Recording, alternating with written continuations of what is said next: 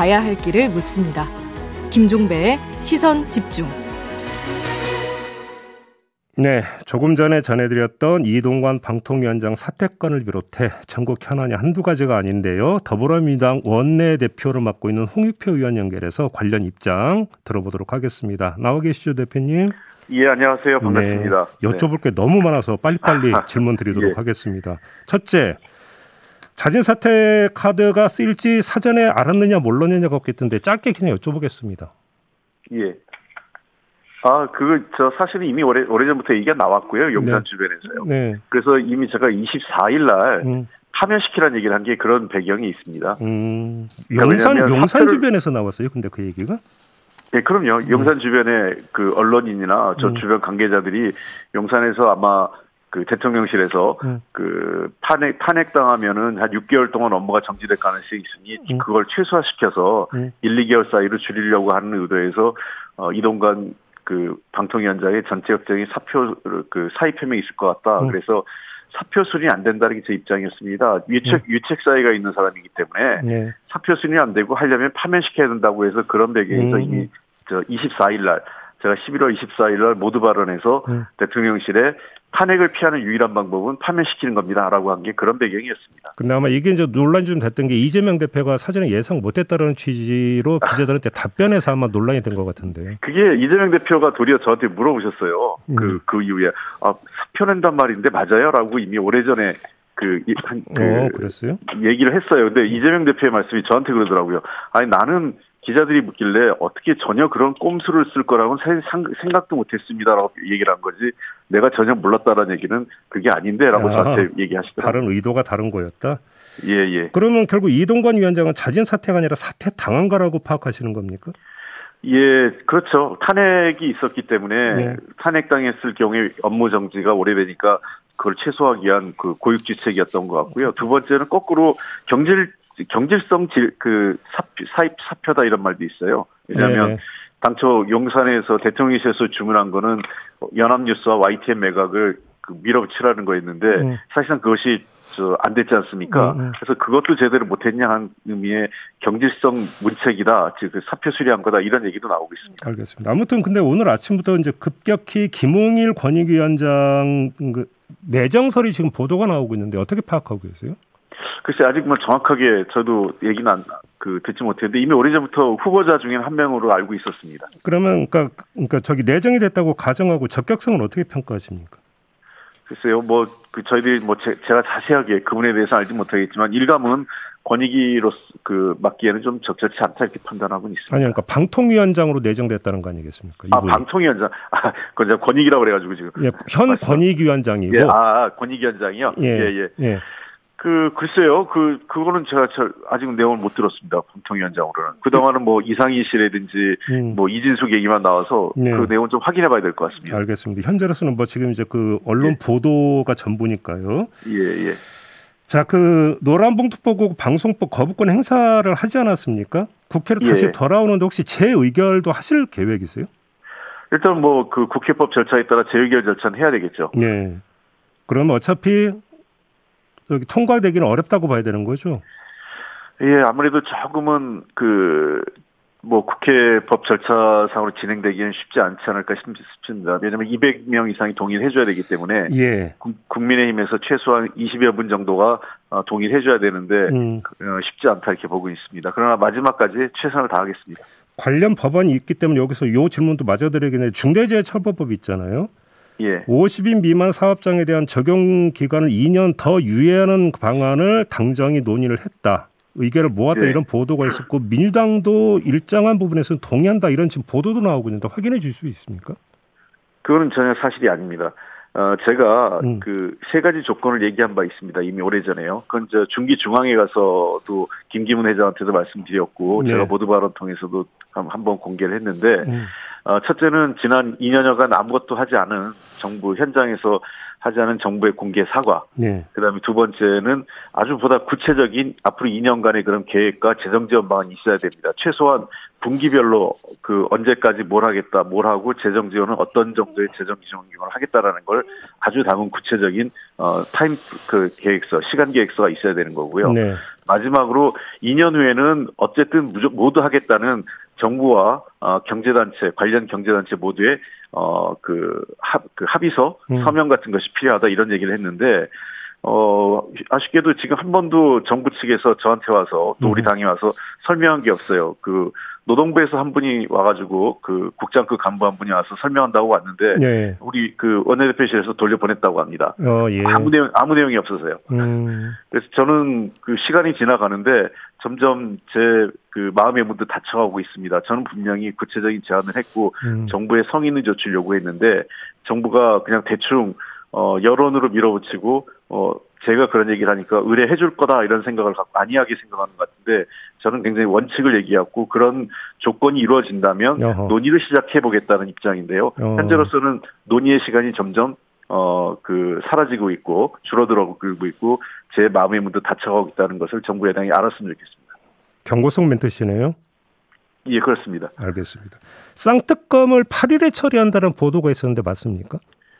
어, 어쨌든 저는 뭐 8일이라고 단정하지 않겠는데, 네. 어, 정기국회 이내라고 말씀을 드렸습니다. 그래서 네. 일단은 8일이 본, 그 정기국회 내 마지막 본회의니까 가장 유력하고요. 음흠. 그 시기에 아마 8일부터 한 10일 정도까지 9일, 8일, 9일 연달아 아마 정기국회 가능성도 있습니다. 예. 왜냐하면 그 예산안 처리를 막바지 해야 되기 때문에 네. 그 시점 어딘가에서는 어, 저희들도 추진할 생각입니다. 9일이 지금 정기국회 회기 마지막 날이잖아요. 네, 예. 그럼 바로 이어서 임시국회 소집하셔야 되는 거죠? 상황이 지금. 예, 그렇습니다. 지금 관련 밀려 있는 법안이 너무 많아서요. 예. 지금 법사위 계류 중인 법안만 500, 500건이 넘습니다. 그 아, 국민의힘의 예, 법사위 파일, 법사입 그 파업으로 인해 가지고 네. 500건이 그 합의된 법안입니다. 그거는요 여야가. 아 그래요? 합의된 네. 합의된 법안 500건이 지금 밀려 있고 음. 각각 상임위에 계류돼 있는 법안이 많기 때문에 네. 저희는 무조건 12월 그 임시국회는 바로 열 생각입니다. 그러면 쌍특검 처리는 일단 정기국회 회기 안에 시도를 해보는데 여의치 않으면 바로 이어지는 임시국회에서 처리한다. 연내 처리는 한다. 이런 입장으로 정리해도 될까요? 뭐 가능한 한 정기국회 내 처리한다는 걸 원칙으로 하고 있습니다. 그래서 안 될 경우에는 뭐 그 바로라도 임시국회 내에서 처리하는데 기본적으로 저는 정기국회 내에 처리될 것으로 보고 있습니다. 그렇게 보시는 거고 국정조사 네. 이야기도 하셨잖아요. 이건 네, 어떻게 돼 어떻게 될 것 같습니까? 어, 국정조사는 그 임시국회 내 본격적으로 추진할 계획입니다. 아, 임시국회에서? 예, 음. 그 우선순위가 높은, 음. 어, 그 양평 고속도로 건, 그 다음에 해병대 최상병 사망사건 관련 건, 그 다음에 오송 참사 등 관련된 국정조사는, 어, 바로 실시할 예정입니다. 야, 그래요. 그러니까 그 여당이 동의하지 않더라도 야당 단독 문화라도 한다 이런 말씀이신가요? 이미 그, 그 국회법 절차에 따라 본회의에 올라가 있는 상황이기 때문에 예. 이러한 것들은 저는 그렇습니다. 여야가 충분히 협의할 건 협의해야 되겠지만 음. 협의는 그 법 절차를 넘어서서 안 된다고 생각합니다. 음. 어, 국회법 절차 내에서의 협의의 틀이 있는 거지 예. 절차 국회법과 절차를 무시하고 정치적 협의만 되면 법과 절차를 넘어선다. 이건 저는 동의할 수 없습니다. 예산안 협의는 지금 어떻게 되고 있어요, 대표님? 예산안도 마찬가지입니다. 이게 이동관 일병 구하기로 다 그 밀린 겁니다. 예. 사실상. 예. 그러니까 우리 예결위 간사인 강훈식 의원이 뭐 한 일주일 전에 한번 말씀을 했지만 기자들한테 음. 도대체 협의를 안 해 봅니다. 아, 그리고 예. 예, 그렇습니다. 여, 그 정부 여당 측이 아 최근에까지 그뭐 엑스포 때문에 음. 추경호 경제부총리가 해외로 나가고 어, 예. 어, 이 와중에 예. 이런 적이 없었어요, 사실은요. 경제부총리가 예산안이 막바지인데 해외 나가고 이런 경우가 거의 드문 상태인데 예. 해외 나가서 추경호 경제부총리가 부재희 씨의 모든 협상이 올스톱 됐습니다. 음. 그리고 저쪽에서는 그 예산안 자체, 그러니까 11월 30, 12월 1일은 예산안 때문에 열린 국회 그 본회의다 이런 주장이었지 않습니까? 예. 그러니까 의도적으로 예산안을 파행시킨 거죠. 이러다가 또 그 저기 연말에 호텔방 잡는 거 아닙니까 혹시? 아, 그럴, 그렇게까지 하겠습니까? 저는 하여간 시, 그, 정기국회는 넣어도 넘지 않으려고 생각합니다. 그래서 저희가 예. 수정안도 있고요. 예. 뭐, 최악의 경우, 뭐, 저희들 수정안이 한 두 개 정도 준비를 했는데, 아. 하나는 감액과 그 증액이 다 포함된 수정안. 이 경우는 증액이 있기 때문에 정부 동의가 있어야지 가능하죠. 예. 그러나 그렇지 않은 경우에는, 어, 정부 예산안에서 어쩔 수 없이 정부 안 중에 우리가 도저히 받을 수 없는 예산안들 삭감된 예산안이죠. 예. 어, 삭감된 예산안도 저희들이 갖고 있습니다. 준비를 해놨습니다. 으흠. 그래서 그것만 해서 어, 감액해가지고 그냥 통과시킬 수도 있다고 생각합니다. 저는 아까 말씀드렸잖아요. 합법 합의와 정치적 협상과 합의도 중요하지만 음. 국회법과 절차를 넘어서는 안 된다는 게 제 기본 원칙입니다. 그렇기 예, 때문에 예, 예. 이미 법정 시한을 넘긴 것도 국민께 죄송하고 음. 정기국회는 절대로 넘길 생각이 없습니다. 아 그래요. 선거제 개편은 언제 마무리되는 겁니까, 대표님? 선거제 개편은 지금 이제 그, 그, 저 지역구 같은 경우는 어느 정도 이제 선거 그 선관위 획정위원회에서 지금 작업을 진행하고 있고요. 예. 그래서 12월 11일 날 어, 지역구 예비자 후보 등록 문제는 차질이 없게 지금 준비를 할 생각이고요. 네. 어, 두 번째 이제 문제가 되는 건 비례대표제 관련된 문제인데 그 그렇죠. 그 문제는 조금 더 어, 그, 아직까지는 한 1월 말까지 시간이 좀 있습니다. 음. 그래서 좀 더 시간을 갖고 논의를 해가면서, 어, 그, 합의를 좀, 그, 당내 합의, 그리고 여야 간의 협의를 좀 해갈 생각이고, 우선 여, 여당의 입장은 변화를 좀 촉구하고 있죠. 위성정당 방지만, 어, 여당이 같이 합의해준다면, 어, 뭐, 현재 그 제도로 그대로 가도 문제가 없는데, 워낙 뭐, 위성정당 가능성에 대해서, 어, 열어놓고 지금 여당이 대화를 하고 있기 때문에, 어, 저희들로서도 좀 난감하다 이렇게 생각을 하고 있습니다. 저희가 지난주 금요일에 서영교 최고위원하고 인터뷰를 했거든요. 이제 그 네. 그 전날 그 민주당 의총이 있었잖아요, 목요일에. 네네. 그 의총 분위기를 전하면서 위성정당은 안 만든다는 건 합의를 했다 이런 취지로 저희 인터뷰에서 그 말씀을 주신 바가 있는데 확인해 주실 수 있습니까? 그런 그 합의가 된 건 아니죠. 그런 논의가 있었던 거고 음. 왜냐하면 그 위성 정당이란 말 대신 일부 의원들이 그러니까 연, 연동형 찬성하신 의원들께서 어 그런 얘기를 했었어요. 그러니까 저 그 연합 플랫폼 정당. 그러니까 네. 뭐 우리도 같이 좀 일부 관여하고 이런 그 야권 진영에 있는 정당들이 하는 플랫폼 정당, 연합 플랫폼 정당을 만든다고 했는데 뭐 우리는 연합 플랫폼 정당이지만 그 여당이나 뭐 이런 비판적 시각이 있는 사람들은 그거 역시 비례 그 위성 정당이라고 얘기하지 않을까요? 예. 예. 그래서 그 위성 정당을 만들지 않는다 이런 합의가 있었던 고 말씀드리긴 어렵습니다. 그런 논의가 있었기 때문에요. 아, 그러면 지금 예. 용해인 기본소득당 의원이 개혁 연합신당을 추진하고 있고 민주당과는 연대 가능하다 이런 취지의 발언을 한 바 있는데 이게 지금 조금 전에 대표님 말씀하셨던 플랫폼 정당 이것과 연결되는 이야기라고 해석을 해도 되는 겁니까? 그렇, 그렇죠. 그런, 이거, 그러니까 그런 논의들이 있는 것 같아요, 일각에서. 근데 아, 그게 어, 일각이라는 게당 지도부하고는 상관없는 일각입니까? 아, 그렇죠. 저하고 논의된 건 아니고, 네. 뭐당 지도부 중에 최고위원 중에 누구 일부는 뭐 얘기할 수도 있었겠지만, 네. 당 차원에서 어떤 공식된 공식적으로 합의된 어, 내용이거나 이런 건 전혀 아닌데요. 네. 이미 여러 차례 그 뭐 이런저런 제안이 있었던 것을 알고 있습니다. 우리 음. 당에서 그 우리 당과 관련된 네. 용해인 그 기본소득당은 물론이고 어 다른 쪽 분들도 지금 현재 신당 작업이나 이런 이성정 소위 비례정당 창당 작업이 곳곳에서 있지 않습니까? 네네. 이런 쪽에서 곳곳에서 그 민주당 우리 당하고 연합해서 같이 하자는 제안들이 있어요. 음. 그래서 저는 뭐 너무 여러 갈래도 있고 음. 그런 갈그 것 그 세력들과 어떠한 형태든 연합 비례정당을 만들 필요성은 뭐 있다고 생각을 합니다. 그걸 저도 어, 부인하진 그래요? 않겠는데 예. 부인하진 않겠는데 어, 물, 그, 문제는 이런 거죠. 결국은 그 자체가 위성정당 논란을 피해가긴 어렵지 않느냐는 음, 거예요. 음, 그러니까, 그러니까 아까 서영교 최고위원 말씀하신 것처럼 뭐, 네. 그래서 위성정당을 안 만든다, 이렇게 얘기하는 것 자체도 좀 어폐는 있는 것 같고, 문제는 이런 거죠. 우리는 위성정당이 아니라 하더라도 반대 측에 있는 사람이 이성정당이라고 하면 음. 그 빌, 그, 그 어떤 비판할 수 있는 빌미는 있는 거죠. 그냥 이렇게 한번 여쭤볼게요. 권역별 연동형제는 혹시 검토하고 있습니까? 뭐 저는 연동형이란 제도가 된, 만약에 위성 정당이 만들어지지 않는다면 네. 어, 권역별로도 할 수 있죠. 도리어 예. 권역별 제도는 우리 당이 오랫동안 해왔던 방식이기 때문에 예. 어 과거 노무현 대통령이 일관되게 주장했던 그러니까 우리 당이 했던 거는 사실은 권역별 비례대표제였습니다. 네. 그러니까 이게 권역별 연동형 비례제도는 아니었고요. 정확하게 네. 얘기하면. 예. 그러니까 노무현 대통령, 문재인 대통령 때 예, 예. 저희들이 예. 얘기한 거는 권역별 비례대표제였습니다. 음. 권역별은 저희들은 기본적으로 찬성합니다. 아, 여쭤볼 게 많은데. 이상민 예. 의원이 탈당을 선언했습니다. 어떤 말씀 주시겠습니까? 짧게. 어, 좀 아쉽습니다. 제가 마지막까지 설득을 했고, 네. 같이 가자라고 예. 했는데, 예. 어, 여러 가지 아쉽고 섭섭한 점은 가시, 본인도 있으시겠지만, 네. 당이 추구하는 가치, 본인의 정치적 가치와 맞지 않는, 어, 당을 선택하시는 것은, 어, 바람직하지 않다고 생각합니다.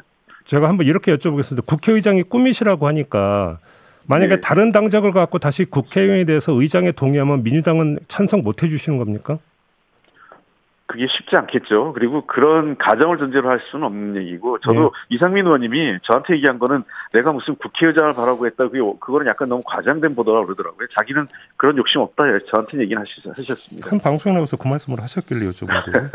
근데 저한테 그렇게 얘기하시더라고요. 이낙연 전 대표 있잖아요. 예. 그래서 이제 어떤 그 당 운영에 대해서 비판적인 목소리를 계속 내고 계시는데 이러다가 신당까지 가는 거 아니냐는 지금 얘기가 나오고 있거든요. 어떻게 전망하십니까, 대표님? 글쎄요, 그, 뭐, 제가 아직 직접 뵙지 못하고 여러 가지 언론을 통해서 봤는데, 간접적으로 관계된 분들 얘기 들어오면, 어, 그럴 가능성은 그렇게 높지는 않다고 보입니다. 그리고 그래요? 누구보다 예. 민주당을 사랑하시고, 예. 민주당에서 본인이 지금의 그 이낙연 대표님은 민주당을 빼놓고는 설명할 수 없는 커리어지 않습니까? 음. 그렇기 때문에 당을 떠나서 새로운 당을 만든다, 이거는 어, 이낙연 대표님으로서는 선택하기 쉽지 않은 결정이고 또 그렇게 되지 않도록 어, 당이 잘 어, 화합하고 그 추스려서 가는 것이 제 역할이라고 생각합니다. 혹시 내년 총선의 일정은 역할을 좀 그 부여해야 된다고 보십니까 이낙연 어, 전 대표에게? 당연히 뭐 그럼 그 당이 역할을 부여하지 않아도 하셔야 되고요. 네. 어, 또 당연히 당으로서도 음. 어, 우리 당의 중요한 그 저 정치인이시고 음. 어, 당의 상임 고문이시기 때문에 네. 당연히 당으로서도 어떤 역할을 드리는 게 맞다고 생각합니다. 알겠습니다. 여기서 마무리해야 되겠네요. 고맙습니다, 네. 대표님. 예, 고맙습니다. 네, 네. 홍익표 더불어민주당 원내대표였습니다. 세상을 바로 보는 또렷하고 날카로운 시선. 믿고 듣는 진품 시사. 김종배의 시선 집중.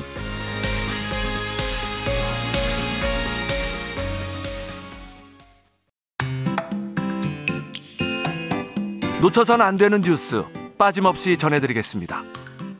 여기도 이슈. 네, 이용주 뉴스캐스터와 함께합니다. 어서 오세요. 안녕하세요, 촌철님들 안녕하세요. 네, 오늘 어떤 이슈일까요? 자, 그 K리그가 40주년 돌이라고 합니다. 음. 1983년에 이제 태어나서 아, 벌써 40년 됐군요. 예, 네. 그렇죠. 근데 올해 처음으로 이 K리그 1, K리그 2를 합쳐서 유료 관중 1,300만 시대가 열렸다. 네, 많은 분들이 지금 국내 축구를 또 사랑해 주고 음, 계십니다. 음, 음. 그런데요, 이 와중에 지난 주말 K리그에서 충격적인 소식이 전해졌습니다. 예, 경기도 수원시를 연고로 하고 있는 프로축구단이죠. 수원 삼성 블루윙즈가 K리그 2로 다이렉트 강등을 또 당했다는 소식입니다. 네.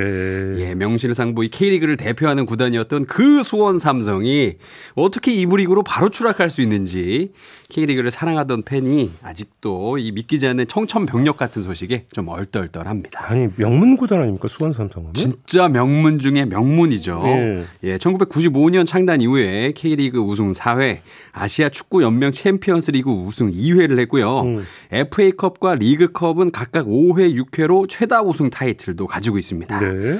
자, 이런저런 뭐 우승 경력까지 따지면은 총 24회 우승을 했는데 어, 많이 했네. 28년 동안 24번 우승을 한 거예요. 그러니까 음. 대한민국에서 가장 많은 트로피를 들어올린 구단입니다. 그래서 별명이 한국의 레알 마드리드? 예. 음. 진짜로 그런 그 별명이 있었습니다. 그 스페인 그 레알 마드리드라는 팀이 예. 세계 축구계의 큰 손이거든요. 아, 모르는 예. 사람이 없죠. 선수 영입하면은 막 천억짜리 선수들 막 데려오고 막 그러잖아요. 그러니까, 예. 예. 근데 이 수원 삼성도 이 모기업 삼성전자를 이 등에 업고 공격적으로 선수단을 화려하게 꾸며서 레알 수원이라고 한테 좀 불렸습니다. 음, 아, 예, 들어본 것 같아요, 저도. 예, 예. 그래서 그 당시에 선수들이 뭐 서정원, 고종수, 이운재, 데니스, 사샤 크, 뭐 이름만 들어도 음. 예, 가슴이 웅장해지는 음. 선수들이 있었고요. 네. 예, 거기에 또 FC 서울과의 슈퍼 매치, 전북 현대와의 공성전, 그리고 성남과의 마계대전, 그리고 또 수원 FC와의 수원 더비 같은 라이벌전으로 명실상부 K리그의 중심 중에 중심 구단이었습니다. 아니 그랬던 구단이 어떻게 2부 리그로 떨어졌어요?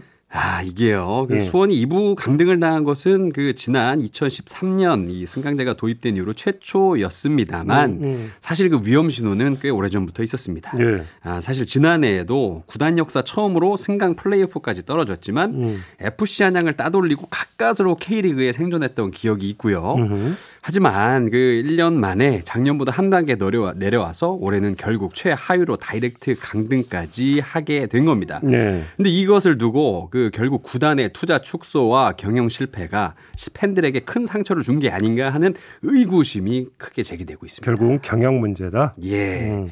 그 모기업이 삼성전자이던 시절에는 대대로 그 삼성전자 부회장님이 구단주를 역임했다 그래요. 오. 어. 예. 근데 2014년 스포츠단의 운영 주체가 삼성그룹에서 제일기획으로 넘어가면서 음흠. 방향이 좀 바뀐 느낌이 난다. 뭐 이런 네, 얘기가 많더라고요. 네, 네. 어, 약 10년 전만 해도 리그 초 리그 총 연봉 1위를 달리던 수원 선수단은 2022년 기준 8위로 리그 중하위권 수준까지 내려왔습니다. 네. 예, 덕분에 스타급 선수들은 하나둘씩 팀을 떠났고요. 음. 그나마 키워낸 유선력 육성 선수들 지금 뭐 리그 경쟁팀이나 아니면 뭐 해외 구단에 쏙쏙 빼앗기는 그런 신세가 돼버렸죠. 근데 구단 운영 방향이 왜 바뀐 거예요? 그리고 그 무슨 의미가 예. 있는 거예요, 그게? 아, 그게요. 예. 그 삼성이 그 스포츠단을 통해서 기업 홍보 같은 걸 막 하지 않습니까? 네. 근데 그게 홍보 효과가 예전만큼 좀 못 타다라는 판단이 있다는 추측이 있어요. 음. 네, 그래서 이 적극적인 투자를 통한 마케팅을 포기하고 기업의 이 사회적 책임 차원에서만 구단을 운영한다. 음. 이런 건데, 그러니까 쉽게 말하자면 스포츠 구단을 운영하기보다는 스포츠 경기에 광고를 하고 싶은 마음이 더 커졌다. 음. 이렇게 봐도 될 것 같은데요. 음, 음. 그래서 지금 삼성 스포츠단이 운영하고 있는 4대 스포츠 종목을 보면 전 구단이 다 암흑기를 좀 보내고 있는 모양새입니다. 삼성 라이온즈. 오, 그렇죠. 네. 지금 사실 삼성 라이온즈 하면은 KBO의 진짜 사자왕이었잖아요. 어, 그럼요. 네. 너무 너무 잘해 가지고 한국 시리즈 3연패까지 했던 어마무시한 기록이 있어 가지고 우승을 밥 먹듯 했던. 예, 그 네. 당시에 뭐 기사들이 뭐 삼성 어떻게 막나 막 이런 기사들 나왔는데 음. 최근에 가을 야구에서 삼성 보신 적이 있으신가요? 어, 네. 없죠. 8년 동안 가을 야구 한 번밖에 진출을 못했어요. 음. 자, 그리고 또 이 농구 한번 볼까요? 이 삼성 농구 서울 삼성 썬더스가 있는데요. 예. 6년 연속 6강 플레이오프에 탈락을 했고 오. 꼴찌만 3번을 했습니다. 오, 예. 예. 그리고 또 남자 배구 이 삼성 화재는 한때 V리그 최다 8회 우승을 했지만 음. 최근 5년간 7개 구단 중에 4위, 5위, 7위, 6위, 7위를 했습니다. 그냥 바닥권인 거죠. 하위권을 맴돌았다. 하위권을 맴돌았다. 음. 근데 이 모든 일들이 삼성 스포츠단이 제일기획 체제로 이관된 이후에 동시에 벌어진 일이라는 것 것은 과연 우연일지 그러니까요. 판단은 정치자분들께 맡기겠습니다. 반복되는 건 더 이상 우연이 아니라고. 아, 예. 아무튼 그나저나. 예. 그럼 수원 삼성 어떻게 되는 겁니까 앞으로? 아, 그 이거를 그 어느 정치인의 명언으로 좀 대신하고 싶은데요. 음. 예, 경험이다 생각하고 열심히 하는 수밖에 없습니다. 예, 물론 그렇긴 하죠. 예. 네, 아, 그 대신에 그 K리그에 좀 K리그 2에 좀 오래 머물면 안 되는 것 같아요. 왜냐면은 음, 음. 부산 아이파크나 예. 전남 드래곤즈를 좀 보면은 음. 분명히 그, 그 구단도 영광의 시절이 있었습니다. 엄청 잘했거든요. 네. 네. 근데 이부 리그로 내려간 뒤에 올라오지 못해서 음. 팬들에게서 많이 잊혀졌습니다. 결국 이 팬들을 위해서 자신들을 아끼는 이 팬들을 위해서 네. 빠르게 다시 일부로 돌아오기를 기원하면서 저는 이 2000년부터 그 성남이라의 팬이었는데 음, 음. 예 어느 날 그 구단이 좀 사라졌습니다. 네, 네. 예, 그래서 팀이 사라지지 않는 이상 희망은 있다. 이런. 말씀 좀 드리고 싶습니다. 알겠습니다. 자 이렇게 마무리하죠. 이영주 캐스트였습니다. 고맙습니다. 예 감사합니다. 네, 김종배의 시선 집중 2부 마무리하고 8시 3부로 이어갑니다. 3부에서는 어제 민주당 탈당을 선언한 이상민 의원과의 인터뷰가 예정이 되어 있습니다. 잠시만요.